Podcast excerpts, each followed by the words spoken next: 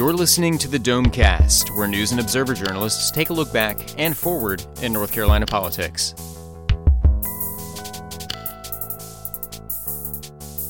Hello, welcome to the last Domecast brought to you from 215 South McDowell Street, where the N&O has had its home since 1956 and uh, on a site which has been home to the N&O since 1907.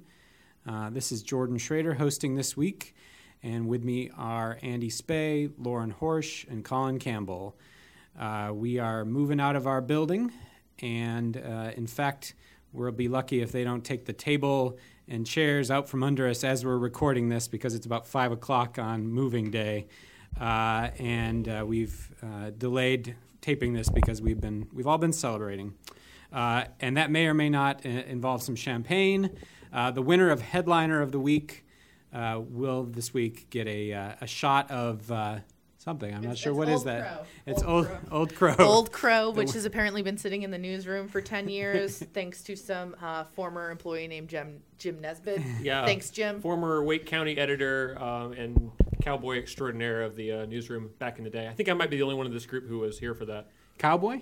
Yeah, he would. He, would, he had like a cowboy hat. He had like a picture on his desk of him riding a horse. He was he was quite the uh, old school newspaper guy. Well, uh, a lot of us, although most of us have not been here that long, I've only been here about two years. Uh, the a, a lot of people have very fond memories. Some people have spent their whole career in this building, so there's a lot of nostalgia today. Uh, Colin, you've been here the longest of the four of us, I think. What, any any fond memories uh, from you?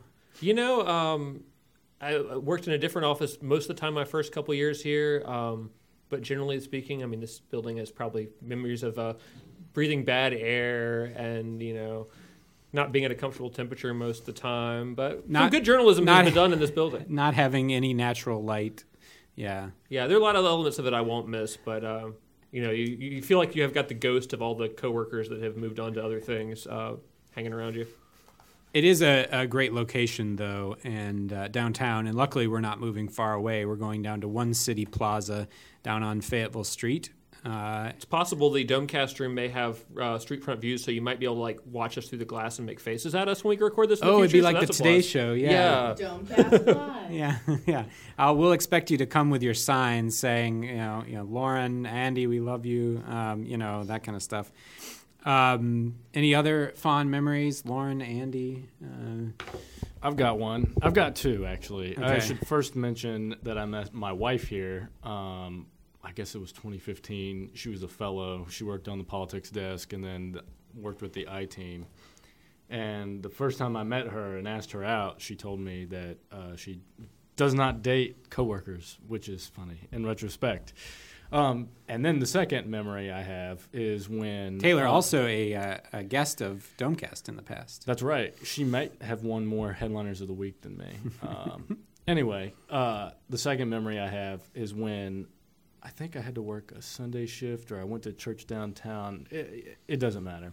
I went by the N&O office one Sunday morning and saw papers strewn across the lawn and windows broken and people gathered around wondering who got mad at the N&O and why. And the list in all of our heads was pretty long of the the people who could have done such a thing as to trash our office. Uh, turned out it was just some drunk person who claims to have not to not have known what they were doing. They did not have a vendetta against our paper.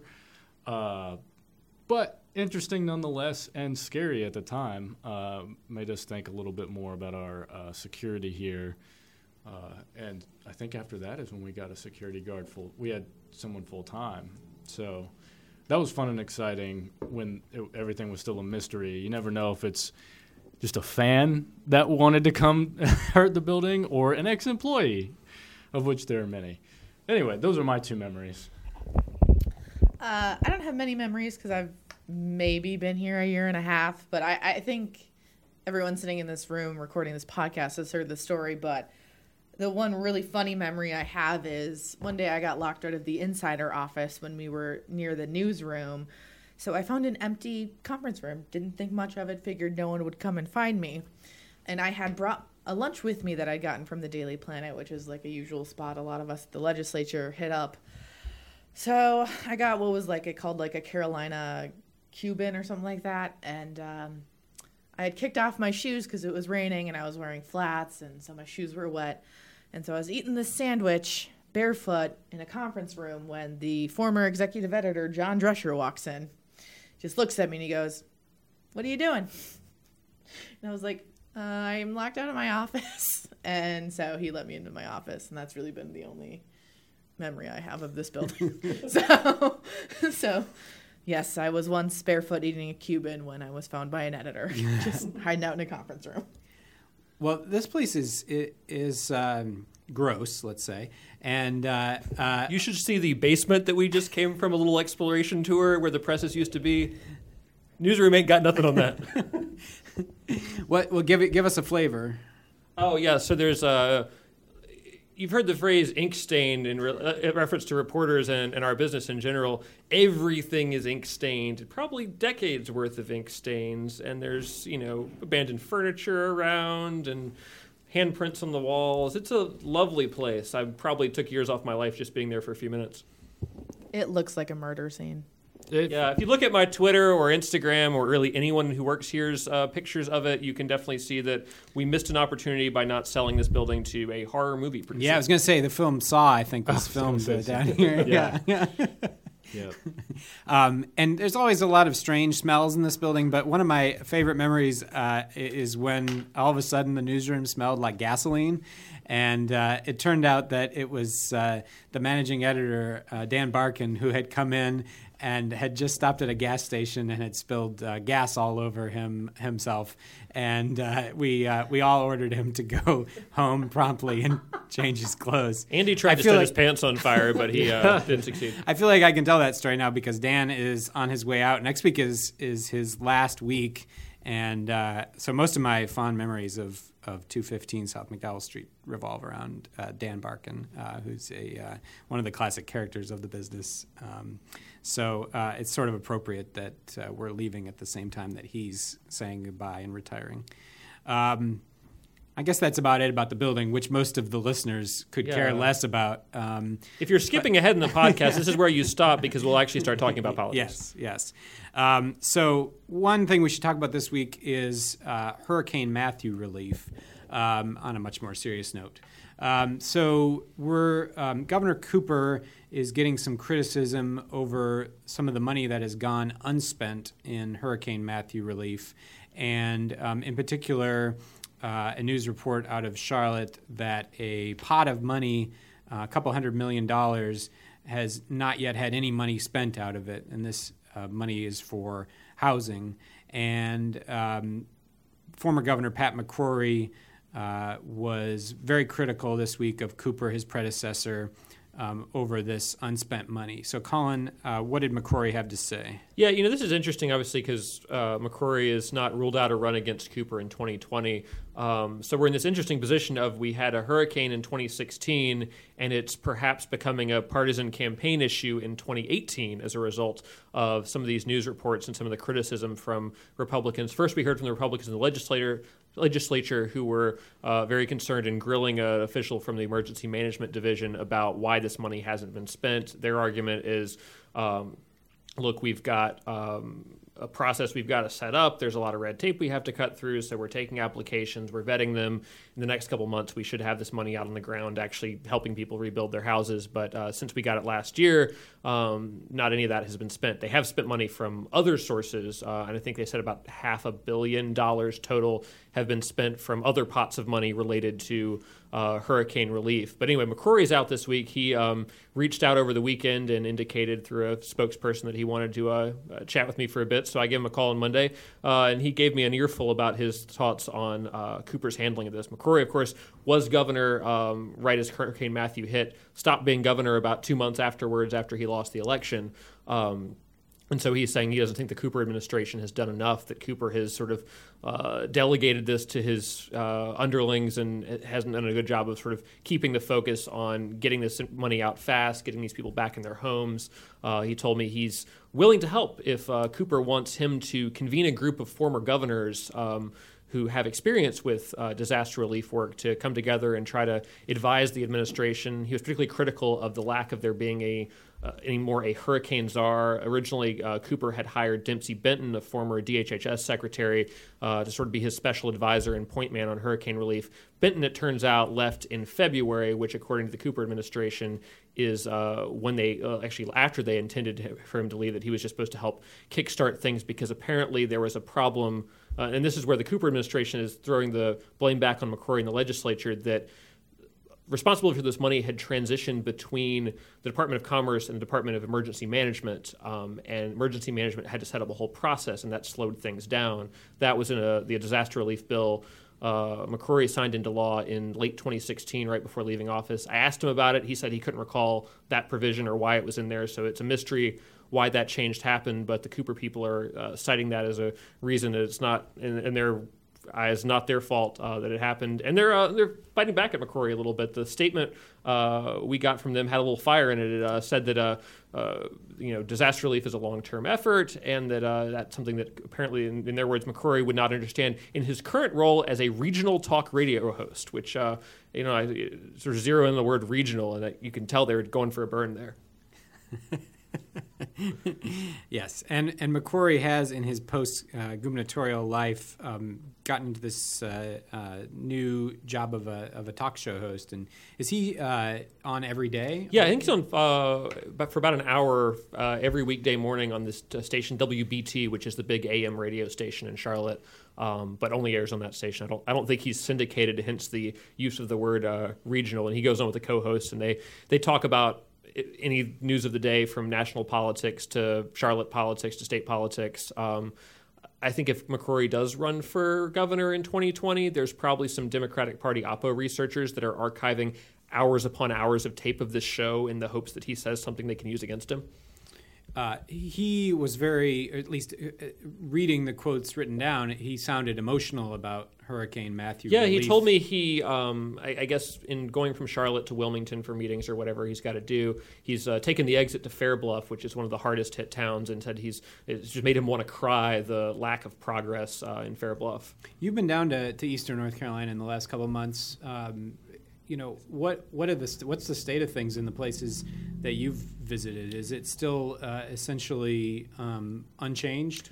Um, it depends on the place. Uh, so when I went to Seven Springs, which is this tiny town of about 100, 200 people in uh, Wayne County, right along the Neuse River that flooded, um, their downtown is maybe about half back to the way it was beforehand. When I talked to the town officials there, she said that um, about half the residents have returned. Half are still waiting on FEMA money, trying to figure out whether they're going to return. Are they going to rebuild? Are they going to elevate their houses? Are they just going to sell it out and uh, have the land be undeveloped? Um, and that should happen within the next, uh, towards the end of the year. Uh, other areas have recovered a little bit faster. Um, I drove through uh, the part of Ken- the business district in Kinston that was flooded along US 70 uh, through recently.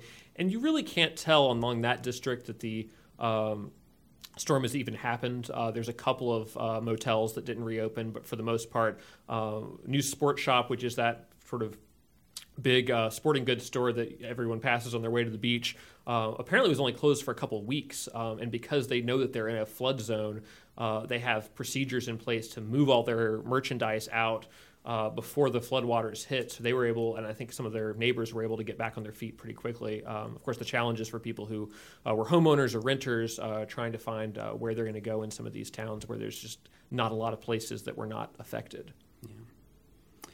Um, well, another area where um, Cooper has um, taken some uh, criticism over the time he's been governor is uh, on the replacement for HB2, um, some criticism from the left.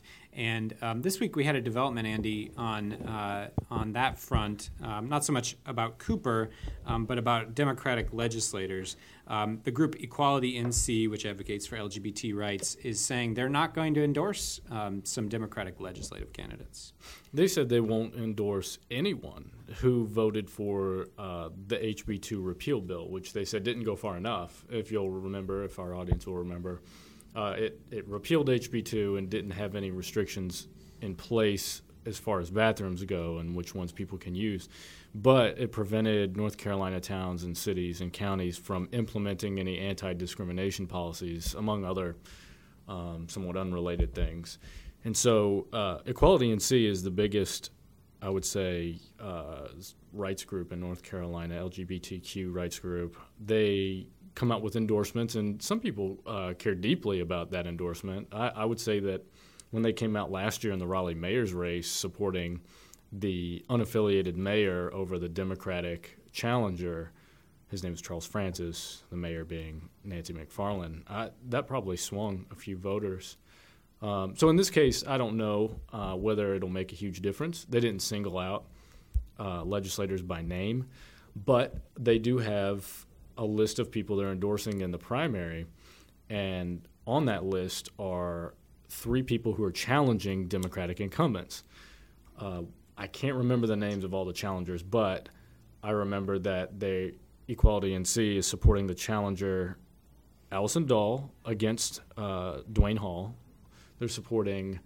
Uh, I'm going to butcher his name. I forget the the man who's uh, challenging Joel Ford, um, and then they're they're supporting.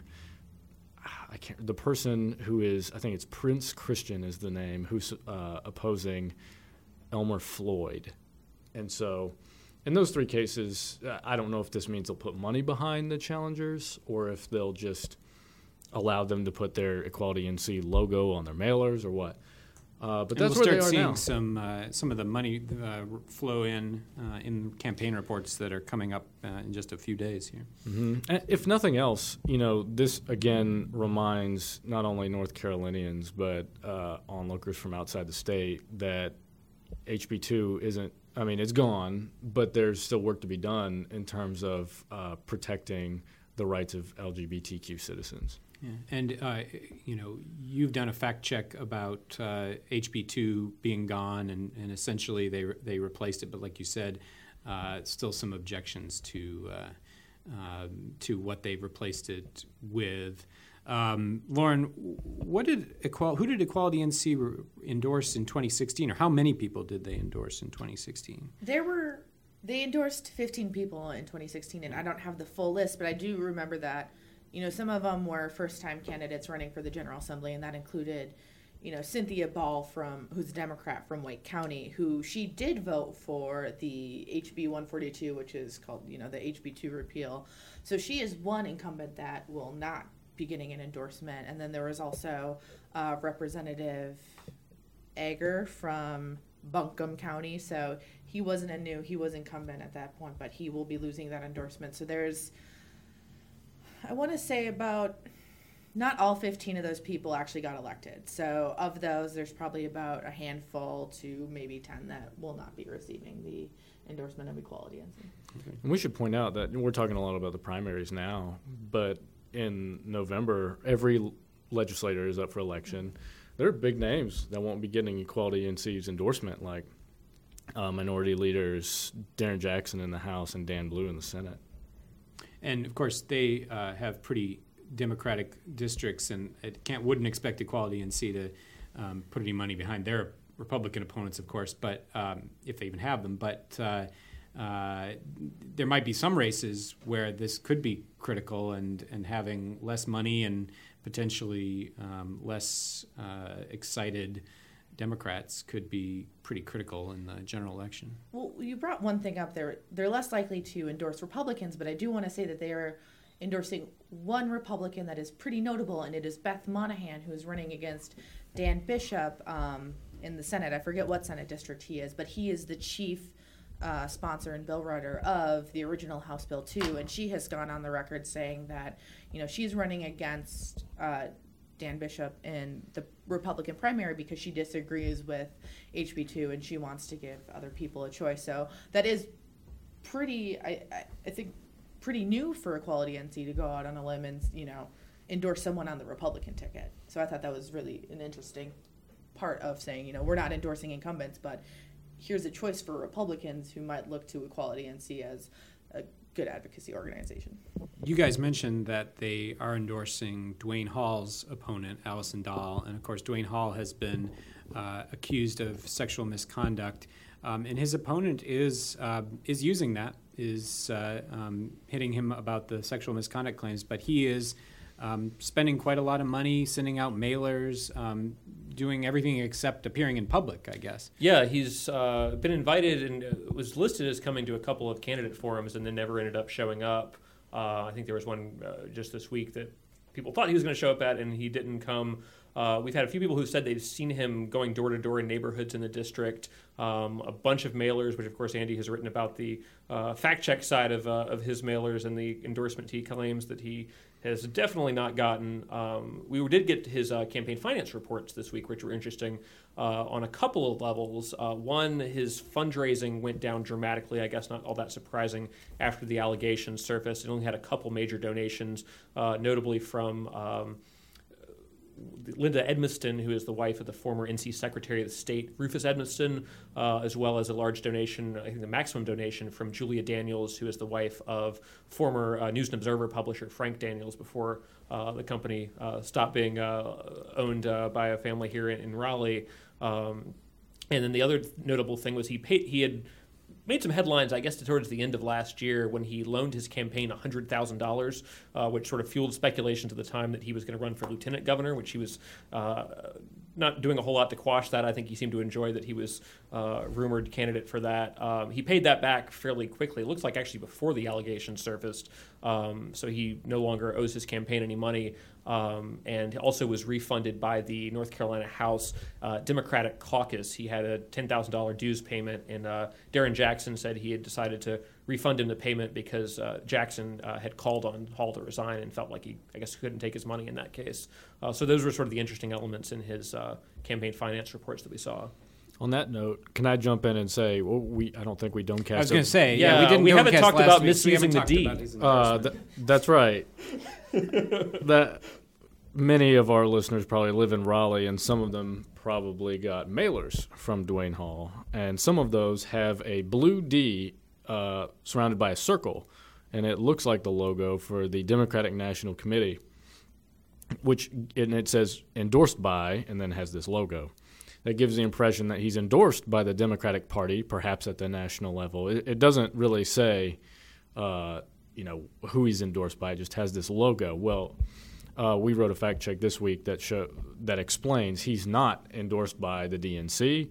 He's not endorsed by the state party. He's not endorsed by the local party. kind of the opposite, actually. In fact, each one has, I think, well, not each one, but the state party and the Governor Cooper have all called on him to resign. And then when we when we reached out to the DNC, uh, Tom Perez was actually here a couple weeks ago. We reached out to his people and said, "Hey, has the DNC endorsed Dwayne Hall? He's using your logo." They said no. In fact, they're concerned about it, and they joined. In a, they said in a statement, they joined the state party and Governor Cooper in calling on Hall to resign. So, if you're receiving these mailers that make it seem like uh, Dwayne Hall is endorsed by the Democratic Party, uh, he is not. All right. Um, and uh, along a similar theme, Lauren, uh, the legislators, including uh, presumably Dwayne Hall, um, are getting some sexual harassment training. And um, this is going to cost the legislature $12,000. So, what are they getting for that money? So it's so it's twofold. So the lawmakers are actually going to be watching a 90-minute video, which is provided by the National Conference of State Legislatures, and I'm not sure how many lawmakers have watched that because um, Legislative Services Officer uh, Paul Coble, who essentially runs the day-to-day goings-on at the General Assembly, didn't have those numbers when I talked to him last week and wasn't sure if he'd be able to give them to me. In fact, he told me to contact every lawmaker, so I might have to email 170 people later. But um, I do know there are a couple who have straight out tweeted at me and said, you know, here's my certificate. I completed the video. Uh, so I don't know how much that video cost because um, that's actually even on YouTube. People have you know sent me the link to watch it. I've watched it. You know, it's it's a usual thing you'd get from an HR company, basically. Uh, but that twelve thousand dollars you mentioned um, actually goes for the mandatory training that all General Assembly staff members had to take, and so they had sessions that they had to take you know, on site at the General Assembly. So they went in, sat with coworkers. I think it was maximum group of 40. Um, and they got a packet from Capital Industries, Capital Associates Industries, um, or Incorporated. And that kind of just walked them through the process of what is harassment, you know, what isn't harassment. Because it wasn't just sexual harassment, it was workplace harassment. So that could be any harassment about, uh, you know, your ethnicity, your race, your religion, your gender, your age, that sort of thing. So it was all workplace harassment. Um, but they really kind of laid it out as, you know, this is what verbal harassment is, this is, you know, what it could be, you know, and then they went through exercises of, you know, is this harassment, is that harassment, etc.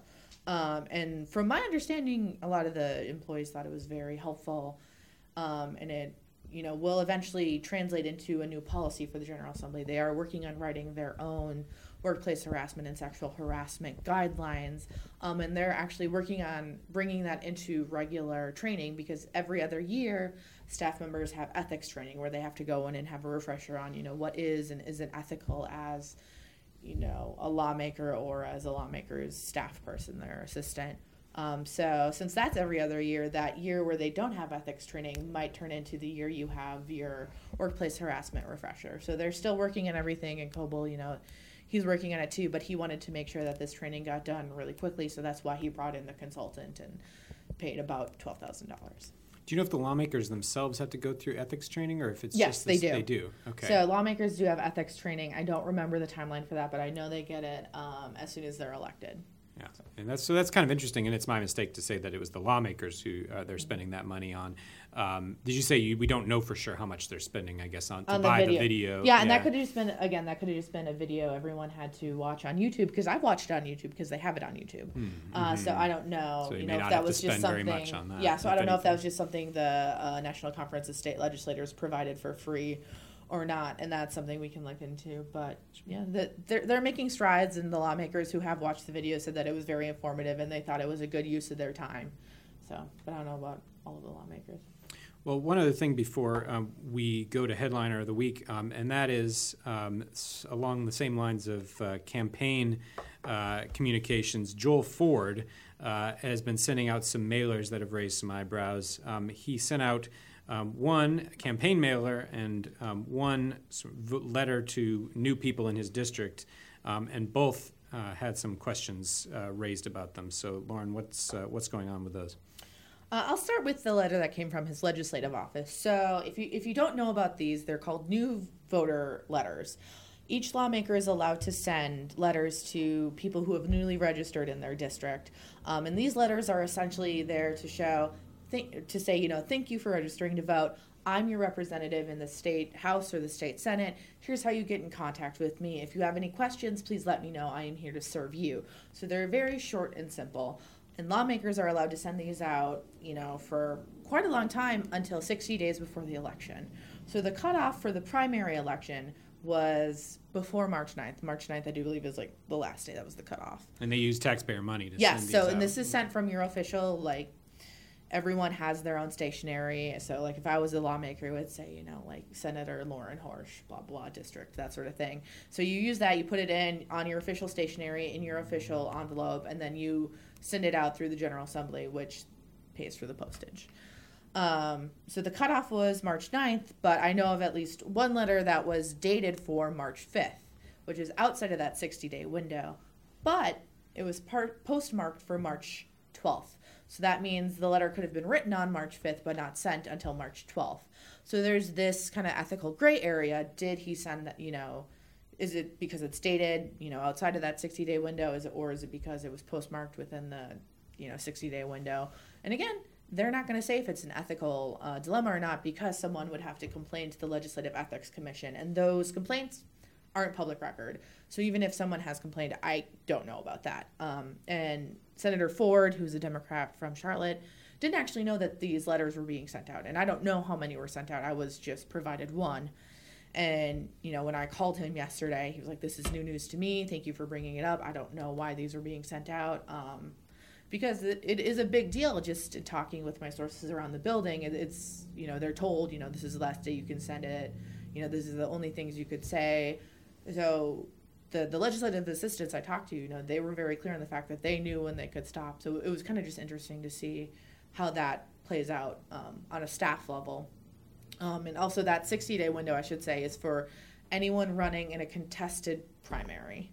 Um, so I mean, there it could be a little bit different if he wasn't, but he does have a challenger. Um, so that plays into it. But there was a second campaign mailer. So these are two different things. One is, you know, because he's already a sitting senator, and this one is because he's running for reelection. Uh, so he had sent out a letter explaining, you know, absentee mail-in ballots, and pe- so it was to people who had formally or in the past voted by mail-in ballot. Um, so he sent them in and you know gave them the application to apply for the mail-in ballot, um, and included a return envelope for the board of elections to mail in that application, which is above board. He can totally do, but on that same mailer, the return address for his campaign was listed as the the Mecklenburg Board of Elections, which is not above board. Um, and so you know the the um, the Mecklenburg County Board of Elections didn't know about this until actually a resident brought this to them and said, you know, I got this mailer. It has your address on it, but it's from Joel Ford's campaign. Um, and you know he didn't know how that mix-up happened, but he's taking you know complete responsibility for it.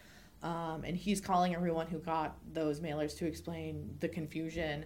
Um, but the Mecklenburg County Board of Elections, you know, really wants to reiterate that they don't endorse candidates. They this is not something they're supposed to do. They do not and will not endorse. That's not what they do. They're just here to get the information out about proper voting.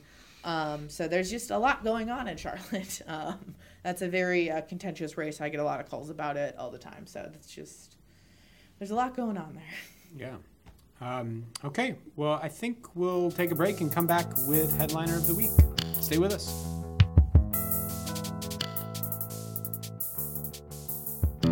Melissa from Michigan. I work an extra part time job serving lunch at my child's school, but I still can't afford to put food on our table. Daniel from California. Choosing whether to pay the rent or pay to fix the car to get to work doesn't leave us with much at all. Now we can't even pay for meals. Hunger is a story we can end.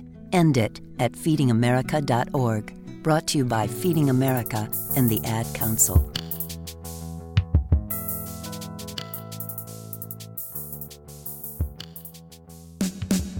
Headliner of the week. Headliner of the week. Headliner of the week. Headliner of the week. Headliner of the week. Headliner of the week. Headliner of the week. Who's hot? We're back with headliner of the week, and remember, uh, whoever wins headliner this week uh, gets the shot of uh, uh, of whiskey that's sitting in the middle of the table here. So, um, very exciting.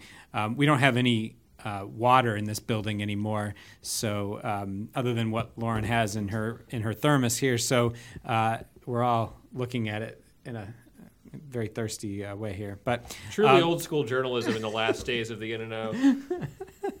so it's here in a in the world's tiniest red solo cup, sitting in the middle of the table.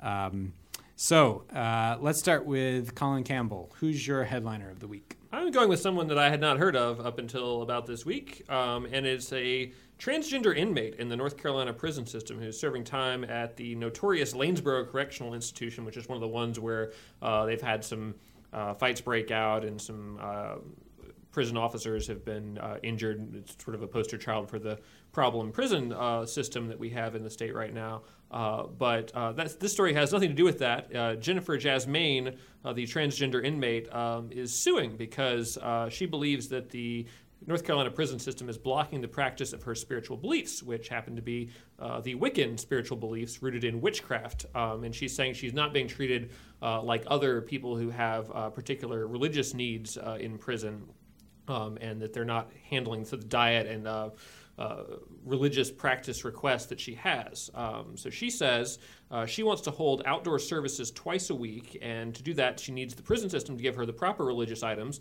uh, which include uh, lighting candles, having a fire. Um, and um, let's see what else she wants here. There has to be Eye of Newt in there somewhere. Yeah, I'm sure there's like potions she needs, and she's hoping the prison system will uh, help her out. So her complaint asked the courts to order the prison officials to provide her with a list of religious necessities. This is according to the Charlotte Observer, including the Wicca holy text known as the Book of Shadows, a wand, tarot cards, runes, candles, a bell, and a black robe, among other items. And as for her diet, she says uh, the Wiccan festival requires a distinct menu uh, depending on the holiday. The one on April 30th, which is next week actually, focuses on dairy. So she recommends that they give her vanilla ice cream and oatmeal cakes as the proper fare.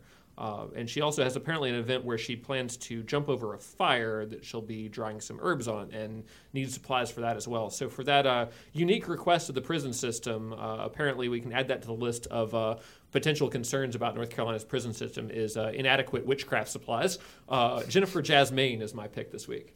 Okay, Jennifer Jasmine, uh, who said that the uh, prison system told her that if she wanted vegan meals, she would need to become a Rastafarian yeah, or, a Buddhist. Yeah, and she was like, "No, that's that's not my religion. I'm a Wiccan, and you need to also supply me with dairy and oatmeal cakes."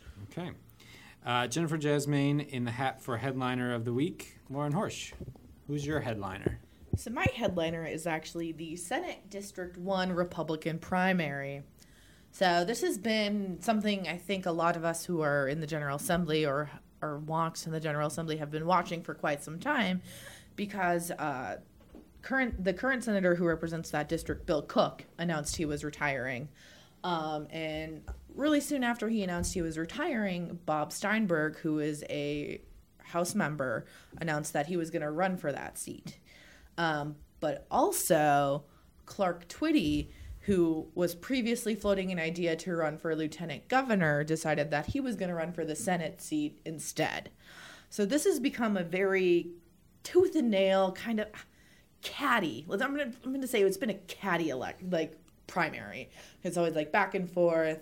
Steinberg has his allegations against Twitty because Twitty once gave to Governor Cooper's campaign, and then Twitty has an excuse for that and explains it away. So it's been a very interesting primary. And on top of that, Representative Steinberg has these videos that are called Straight Talk with Bob on his Facebook. And they're gold. They are great and they're very interesting. He talks a lot about, you know, his platform he wants to run on. He's been very vocal about uh, prison reforms because he does represent uh, Pasquotank or he's near Pasquotank. Um, he gave us a fun video recently. I think it was April 15th. Um, and we just haven't been able to talk about it yet. But in the video, he's talking about his opponent, Clark Twitty, being a fickle pickle. And in the video, someone off camera throws him a cucumber. I, it could have been actually a pickle, but it looked like a cucumber. Anyway, so then he goes through the reasons why Clark Twitty is a fickle pickle, and it's just, it's gold. It's great, and it's why I love politics for all sorts of weird videos like this. Um, and I'm just very thankful that my boyfriend was nice enough to make Colin and I a gif of Clark Twitty being, not Clark Twitty, Bob Steinberg being thrown a, you know, cucumber.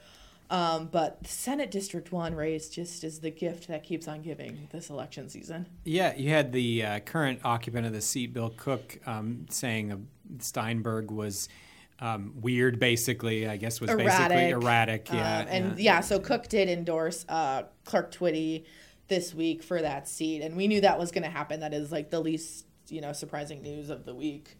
Because um, Bill Cook was essentially saying, you know, Clark Twitty, he's the guy for it, and he had been, you know, holding fundraisers for Twitty as well. So it's just, God, it's such a great primary. Why fickle pickle? Because Twitty was in a pickle and he's being fickle. I don't know. Yeah, I think it was uh, related to. Um, so, uh, he was accusing uh, Twitty of flip flopping because he had in the past supported Democratic candidates, uh, including making a contribution to uh, Roy Cooper's campaign. Uh, so he's saying that uh, he, he's fickle, and that has put him in a pickle. Therefore, fickle pickle hashtag. all right. All right. Well, District One, where uh, candidates are trading accusations, uh, and the phrase "fickle pickle" is trending. Uh, in the hat for headliner of the week. Uh, all right, Andy, who's your headliner of the week? We're going back to Charlotte, where City Councilwoman Lawana Mayfield said on Facebook that she is still waiting for people to produce, I think she said, pieces of the airplanes that struck the Twin Towers on 9 11. We decided to fact check that. Uh, and I have to give props uh, to Councilwoman Mayfield.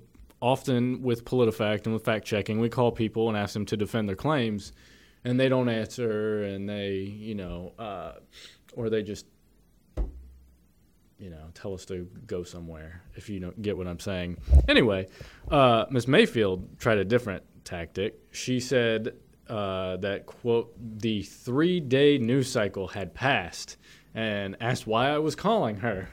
And of course, I asked, I said that I wanted to get to the bottom of what she believed. Yeah, we Uh, didn't realize that there was a statute of limitations on uh, on news stories where we couldn't call somebody and ask them questions after three days. But right, and she posted last week, and I called her. I guess it was Wednesday or Tuesday of this week, uh, and that was a I'd never heard that response before. Uh, but she didn't answer my question about what she believes happened, and she said that she was going into a meeting and needed to focus on the affordable housing crisis. Uh, so that left us to do the digging for ourselves, and we found, lo and behold, that uh, people have produced uh, evidence and fragments and pieces of these airplanes. That I, I don't think this was your most difficult fact check. it was not. It was not. Uh, and so we gave uh, Councilwoman Mayfield a pants on fire.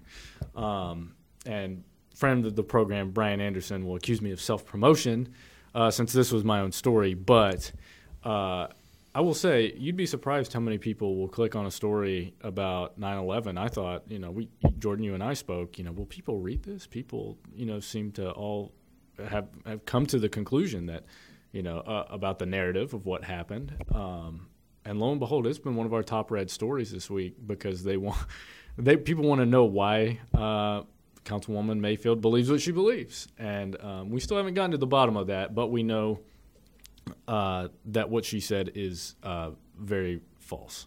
So she got her pants on fire. Okay. All right. Uh, so we have Lawana Mayfield, uh, who has uh, some incorrect views or at least some incorrect statements about what happened on 9 11. Um, we have the primary, Republican primary in District 1, uh, and we have the inmate Jennifer Jasmine, all in the hat for headliner of the week. Uh, the shot goes to Lauren. Um, District 1 uh, is, uh, is shaping up as a pretty interesting race, and I just think the phrase uh, pickle pickle is deserving. I feel like Um, you got so yeah, Pickle you need a pickle shot? a pickle Yeah. to go with a that shot. back. Yeah. All right. So pickle, pickle, pickle, pickle, pickle, pickle, pickle, pickle. All right. Oh. Shot chaser.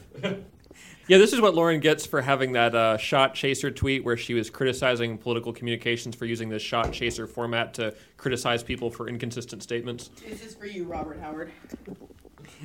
And uh, everyone, everybody should know that Lauren is uh, is all done with work after this podcast. Uh, And I have a DD. so, so uh, in case anyone's concerned um, about our uh, taking shots uh, on this very professional podcast. Um, all right, well, that's it for uh, Domecast. Hope you guys join us next week. Uh, we'll be coming to you from our new location uh, on Fayetteville Street. Uh, hope everybody has a good weekend. You've been listening to the Domecast, a production of the News and Observer and the Insider State Government News Service. You can keep up with the conversation by reading Under the Dome in the daily print edition or online at newsobserver.com. The Insider is found online at ncinsider.com.